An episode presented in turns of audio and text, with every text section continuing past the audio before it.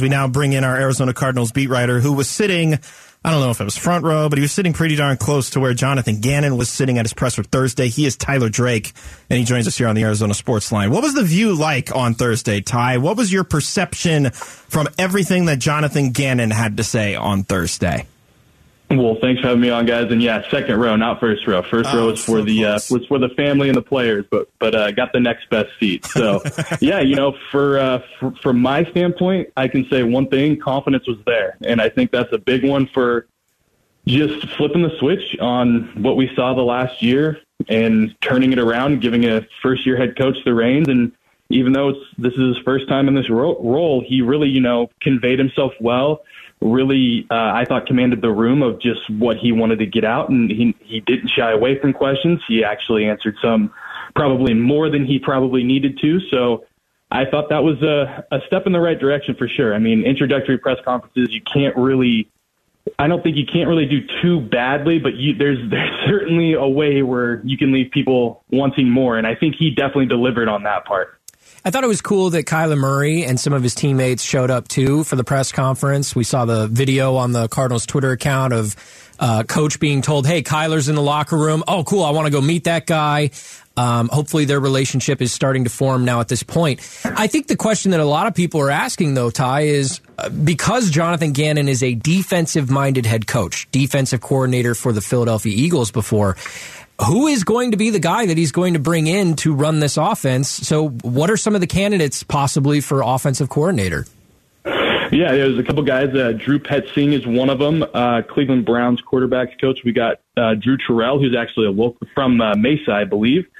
And there's Joel Thomas as well, and then Troy Walters, actually former Cardinal. So there's a couple guys. All of them are either wide receivers coaches, running backs coaches, quarterbacks coaches. So you can definitely see maybe that up-and-comer type role. I really like Drew Petzing from my own kind of research. I think just his kind of trajectory is there. I think if you look at what Jacoby Brissett did in Cleveland, that was a really big positive for him. I think if he could have got a full season, it would have been one of his better seasons. So, if you can mold a guy like that, why couldn't you come in here and help get Kyler Murray back on track, or at least get whoever's going to be taking the reins over while he's still getting rehabbed, get them to the next level. So I'm really interested to see what they do with him. And also they work together. They, they worked in Minnesota for a couple of years, him and Gannon. So there's also some connection there. So as a first year guy, first time head coach, you want to bring in somebody that, somebody that's going to share your vision. And I think that fits right in line. Do any of them have play calling experience? Because that's increasingly difficult to find in a coordinator candidate now that a lot of head coaches around the league, they do it themselves. Like when Bruce Arians was here, Andy Reid, Kyle Shanahan, Sean McVay, it's hard to find coordinator candidates that call plays. Do any of these guys have that experience? From what I've seen, I don't believe so. Maybe here and there, but I don't think it was we're going to hand you the reins and you take it over. So there might have been some instances, but for the most part, I think they were pretty much locked in just, working with their position groups. Tyler Drake, our Arizona Cardinals lead writer for ArizonaSports.com, joining us here on Arizona Sports Saturday. Ty, I'm sure it was understood by many, but the decision to let Vance Joseph go, the decision to let Sean Jefferson go, and I'm sure they won't be the last former Cardinals coaches to not be retained, I should say. What did you think of the decision, and do you think it was the right decision to let both of them go? Well, I think both of those two guys, hats off to them. I thought they did good jobs in their positions. I thought Sean Jefferson really was a leader of men for what he needed to do. And I think we saw that in Hard Knocks. Vance Joseph, same thing. They were great, talking with the media. They gave us, information that we could really use to our benefit. So that was awesome from that standpoint. But overall, I thought they did a good job. And I think both of them will land on their feet somewhere. Where that is, I'm not sure. But also, you got to look at it. If they want to go to a clean slate, let it be a clean slate. And I think that's kind of the method right now. I think Jonathan Gannon, this is his team. Let him build it with people he knows, people he wants around, people who share the vision. He hadn't met Vance until I think right after our press conference, so he didn't really know Vance, and clearly it appeared that their vision probably didn't mesh exactly how Gannon would have liked. So that leads to the reported release. But yeah, it's a clean slate. I think you've got to take it as a clean slate. I don't think this will be the last, like you said, the last Cardinals coach to get let go. So it'll just be kind of a wait and see of who's going and who's coming back in to fill those spots. We're talking with our Cardinals insider, Tyler Drake. He's from ArizonaSports.com.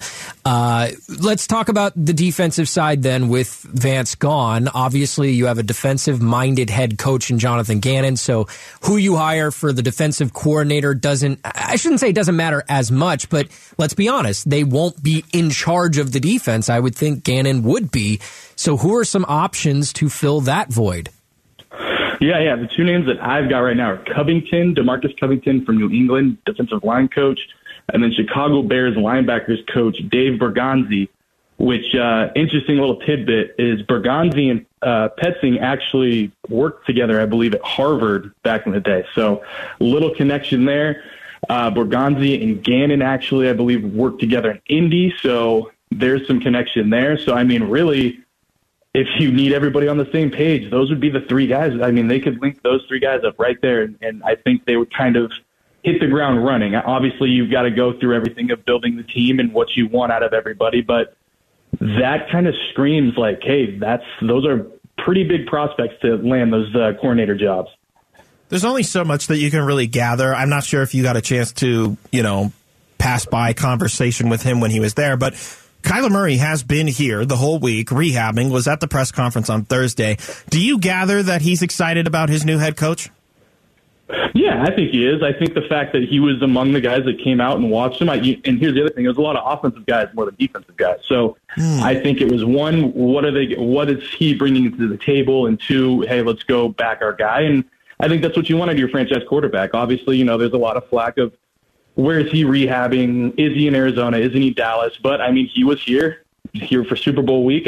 There's a couple instances where he was out at events and things like that. So I think for everybody that gives him a lot of flack, it was definitely something that they didn't want to see, but it was a good move from him, and it was a good move for the organization to see him in the front row. And not only that, he was talking to the family a little bit, and it wasn't just like, hey, I've got to be here. He actually, you could tell that he wanted to be there and see his head coach, take the lead.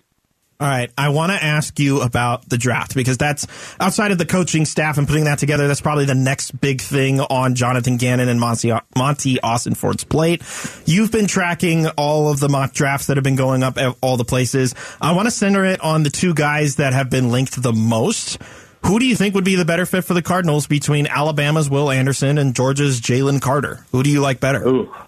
Yeah, I really think at this point you can't really go wrong with either. But I would say Jalen is probably my 1A, and then Anderson's 1B. I think just having that guy to disrupt the interior would be crazy, crazy good and crazy impactful for this team that, needs a little jolt there. And obviously I think whatever they decide is going to come down to what they decide with Zach Allen, because if they can bring Zach Allen back, get a guy like that in the middle, that's going to be a really scary tandem. And it makes the J.J. Watt, whole kind of not completely filled, but at least there's, a pathway out of it. So I think they can't go wrong with either. I think Carter would be huge just because the dude seems like he could come in day one and really impact the game.